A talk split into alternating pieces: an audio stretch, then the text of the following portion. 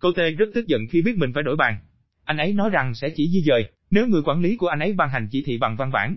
Vì vậy, họ đã làm. Thậm chí sau đó, anh ta vẫn từ chối di chuyển hoàn toàn. Anh ấy không thích địa điểm mới. Nó không có cửa sổ. Đó là bàn thực tập, anh chế diễu. Trong khi đó, Armon đã được thăng chức lên một bàn làm việc tốt hơn, khiến cậu Tề phải đối mặt với những câu hỏi về chế diễu, về lý do tại sao tôi bị giáng chức. Cho đến thời điểm này, mặc dù cậu Tê có thể tỏ ra khó chịu và bướng bỉnh, nhưng anh ấy vẫn làm việc trong khuôn khổ bộ máy quan liêu, rộng rãi của cơ quan. Những người khác có thể cho rằng, mối thù truyền kiếp của anh ta chống lại Amon là phi lý, nhưng anh ta đã giới hạn nó trong các kênh truyền thống, đẩy lời kêu gọi của mình lên cấp bậc chỉ huy. Giờ đây, anh ta bắt tay vào một bước leo thang quyết liệt hơn, kết luận như sau này anh ta giải thích rằng, vì cơ quan sẽ không giúp tôi nên có lẽ nhà nước sẽ giúp. Với lý do lo ngại cho sự an toàn của mình, Cô Tê đã đệ đơn xin lệnh cấm Amon lên tòa án bàn nhà. Đây là một sự khác biệt đáng kinh ngạc so với cách ứng xử thông thường của CIA. Cơ quan này ước tính có khoảng 20.000 nhân viên, và do tính nhạy cảm trong công việc, nên cơ quan này có quyền tự chủ đáng kể trong chính phủ liên bang, đôi khi dường như hoạt động như một thái ấp tự quản. Ý tưởng cho phép một cuộc tranh cãi nội bộ, lan sang lĩnh vực không được phân loại, là điều đáng nguyền rủa. Tích sau đó nói, thật bất thường khi có nhân viên CIA tại một tòa án địa phương. Amon buộc phải có mặt tại phiên điều trần mở tại tòa án quận Lâu Đồn. Bên trong cơ quan, một đơn vị an ninh được gọi là đơn vị quản lý mối đe dọa, đã được kích hoạt và một quyết định được đưa ra là tách biệt các lập trình viên OSB đang gây chiến hơn nữa, chuyển câu tê sang một chi nhánh khác hoàn toàn. Trên tầng 8, câu tế đã gửi đi một email quá khích, tôi chỉ muốn xác nhận hình phạt loại bỏ khỏi chi nhánh hiện tại của tôi, là để báo cáo cho bộ phận an ninh một vụ việc trong đó, tính mạng của tôi bị đe dọa. Tất nhiên, cũng có thể hiểu, việc di chuyển này như một phản ứng quan liều hợp lý, đối với lệnh cấm mà câu Tê đã ban hành, lệnh này buộc Amon phải tránh mọi tiếp xúc với anh ta, thậm chí là băng qua các con đường ở hành lang. Leonard Mon, một quan chức của văn phòng an ninh của cơ quan, sau đó nói rằng hành vi leo thang của câu Tê cứ tiếp tục diễn ra. Trong một email gửi tới Mon, câu Tê đe dọa sẽ công khai, nói rằng một luật sư mà anh từng nói chuyện đã gợi ý, một bài báo có tựa đề CIA trừng phạt nhân viên vì báo cáo những lời đe dọa tử vong ở văn phòng, sẽ là một bài báo mà giới truyền thông sẽ rất quan tâm. Cậu Tê vẫn chưa tiếp tục với lựa chọn này, anh ta nói, bởi vì anh ta hy vọng có một giải pháp thay thế. Những người khác trong OSB bày tỏ sự thất vọng với việc cô Tê từ chối bỏ qua vấn đề. Tại một thời điểm, Tedman nhận xét, cậu bé cần học cách uống thuốc. Không ai tin rằng, Amon đã gây ra mối đe dọa thực sự cho tính mạng của cậu Tết Minh sau đó tuyên bố rằng, toàn bộ bài viết là nhảm nhí và phóng đại, và đọc giống như một câu chuyện hư cấu. Là một chuyên gia tình báo được đào tạo về nghệ thuật đánh giá mối đe dọa, ông coi việc câu tê nghĩ rằng, bất kỳ ai trong số họ có thể rơi vào một mưu mẹo như vậy là xúc phạm. Tiếp theo, câu tê kêu gọi một số quan chức cấp cao nhất của CIA, bao gồm cả Merrill Buck, giám đốc điều hành. Tôi biết ông không giải quyết các vấn đề dân sự, và có thể sẽ không dành nhiều thời gian cho việc này, nhưng việc ban quản lý lạm dụng quyền lực và trả thù tôi liên tục đã buộc tôi phải từ chức. Anh ta viết vào ngày 28 tháng 6 năm 2016. Câu Tê kiên trì lâu hơn một chút, nhưng đến tháng 11 thì anh ấy đã ra đi. Tại Lương anh ta kiếm được hơn 200.000 đô la mỗi năm, một mức tăng đáng kể so với mức lương chính phủ của anh ta. Mặc dù bị ràng buộc về mặt pháp lý, để bảo vệ bí mật công việc CIA của mình, anh ta có thể nói với mọi người rằng, anh ta đã từng làm việc tại cơ quan này, và anh ta phát hiện ra rằng trong khu vực tư nhân, điều này mang lại một dấu ấn nhất định.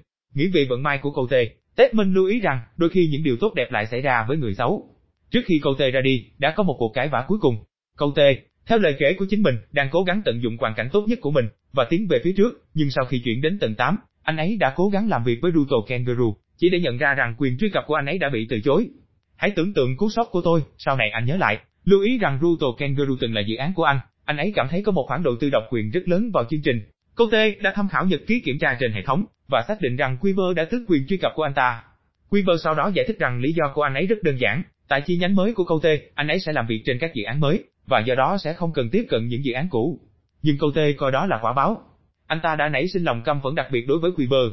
Tại phiên tòa xét xử quận lâu đồn về lệnh cấm, Quiver đã xuất hiện như một sự thể hiện tình đoàn kết với Amon. Câu Tê coi Quiver như một kẻ quan liêu, con tốt trung thành của Karen. Anh ấy cảm thấy Quiver đã chơi trò chính trị, để lật đổ tôi khỏi dự án của chính mình. Và vì vậy câu Tê, không cần xin phép, đã tự lấy lại quyền truy cập vào dự án cũ của mình. Khi những người quản lý của anh biết được điều này, họ đã hoảng hốt đến mức tước bỏ các đặc quyền quản trị viên của cậu Tê. Quiver sau đó nói về hành vi vi phạm của cậu Tê, cơ quan tồn tại trong một thế giới của sự tin cậy. Chúng tôi được cấp quyền truy cập vào thông tin mật, và chúng tôi được tin cậy chỉ sử dụng thông tin đó, vì những lý do đã nêu rõ mà chúng tôi được cấp quyền truy cập vào thông tin đó. Ông chỉ ra rằng, nếu bạn không thể tin tưởng vào người mà bạn đang làm việc cùng, thì bạn đang gặp rắc rối. Cô Tê đã phản đối lời kể của Weber về những sự kiện này. Bí mật chính thức là một hiện tượng trơn trượt. Các tổ chức như Wikileaks tán thành cam kết tuyệt đối về tính minh bạch, nhưng trong một thế giới mà những kẻ xấu thực sự tồn tại và lợi ích của các quốc gia không phải lúc nào cũng phù hợp, hầu hết người Mỹ sẽ thừa nhận sự cần thiết phải giữ bí mật ở một mức độ nào đó như một đặc quyền của nghệ thuật lãnh đạo và quốc phòng. Tuy nhiên, hệ thống phân loại của Hoa Kỳ đã phát triển vượt quá tầm kiểm soát. Năm 1989, ở Queenrich của Âu, người đã thay mặt chính phủ tranh luận về vụ hồ sơ lầu năm góc, và do đó khó có thể là bạn của những kẻ rò rỉ thông tin, đã đăng một bài xã luận trên tờ Washington Post, trong đó ông khẳng định rằng có quá nhiều thông tin bí mật nhà nước bị rò rỉ. Ông chỉ ra rằng việc phân loại đã phát triển thành một phản xạ quan liêu, và mối quan tâm chính của những người phân loại không phải là an ninh quốc gia, mà là sự xấu hổ của chính phủ.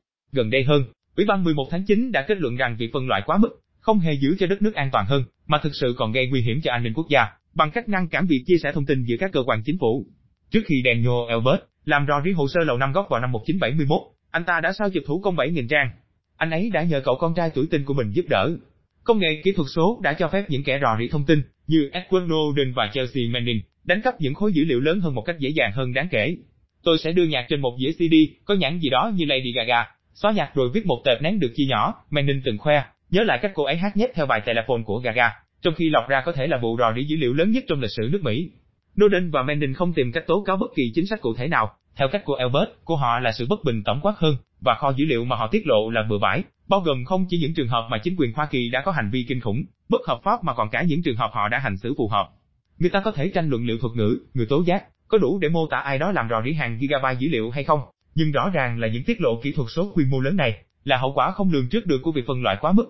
Số người Mỹ có giấy phép an ninh đã tăng lên hơn 5 triệu, bởi vì việc phân loại đã giữ bí mật nhiều chức năng của công tác quốc phòng và tình báo.